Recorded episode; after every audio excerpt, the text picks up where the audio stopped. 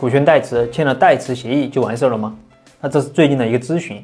其实事情很简单，我的一位客户王总当初投资了一家企业，那本来当时是可以以自己的名义去投资的，但是啊，不知道当时怎么想的，他让这个项目的介绍人，也就是他的朋友李总，以李总的名义去投啊，也就是他们之间是一个股权代持的关系，王总出钱是实际出资人，李总持有股权是名义上的股东。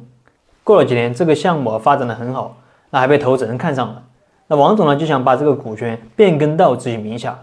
按照当时签的这个股权代持协议的约定，李总需要无条件配合王总过户股权。那大家都是朋友，李总当然是愿意配合。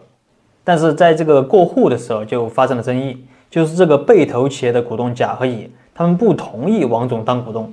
这个甲就说了：“那我们都不认识你，我们为什么要让你来当股东？”你随便拿个代持协议，说你是股东，你就是股东。王总啊，当然是非常的郁闷。有代持协议，李总也承认王总是实际股东，也愿意配合过户，那凭什么就不能过户呢？大家觉得王总能不能把股权过户到自己名下？先不说答案，先来看看法律是怎么规定的。看了你们自然就知道了。公司法司法解释三第二十四条第三款规定，那实际出资人未经公司其他股东半数以上同意。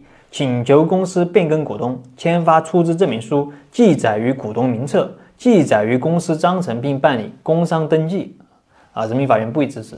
那这句话是什么意思呢？简单点说，就是王总这个实际出资人想要把股权变更到自己名下，必须要经过股东甲、乙两人过半数同意才可以。那不同意就变更不了。那所以甲和乙还真有权利拒绝王总当股东。为什么会有这样的规定？其实这是为了保护有限责任公司的人和性啊！你可以站在甲乙两人的这个角度来看这个问题。那这么多年啊，他们都是在和李总合作，那他们信任李总啊，认可李总的人品。那现在王总要进来，那谁知道王总的人品怎么样啊？啊，我们跟他根本就不熟啊，他进来会不会乱搞啊？所以有排斥不足为奇啊。有人问，那这种情况下王总怎么办呢？那还真没有什么特别好的方法。如果甲乙一直不同意的话，那么王总就只有一直做背后的隐名股东啊，或者把股权卖给甲乙啊或他们认可的人。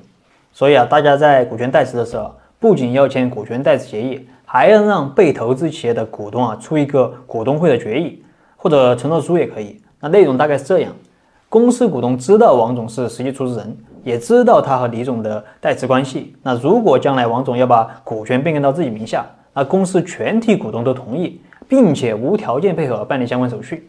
如果有这样一份文件，就能扫除实际出资人显明的障碍。你学会了吗？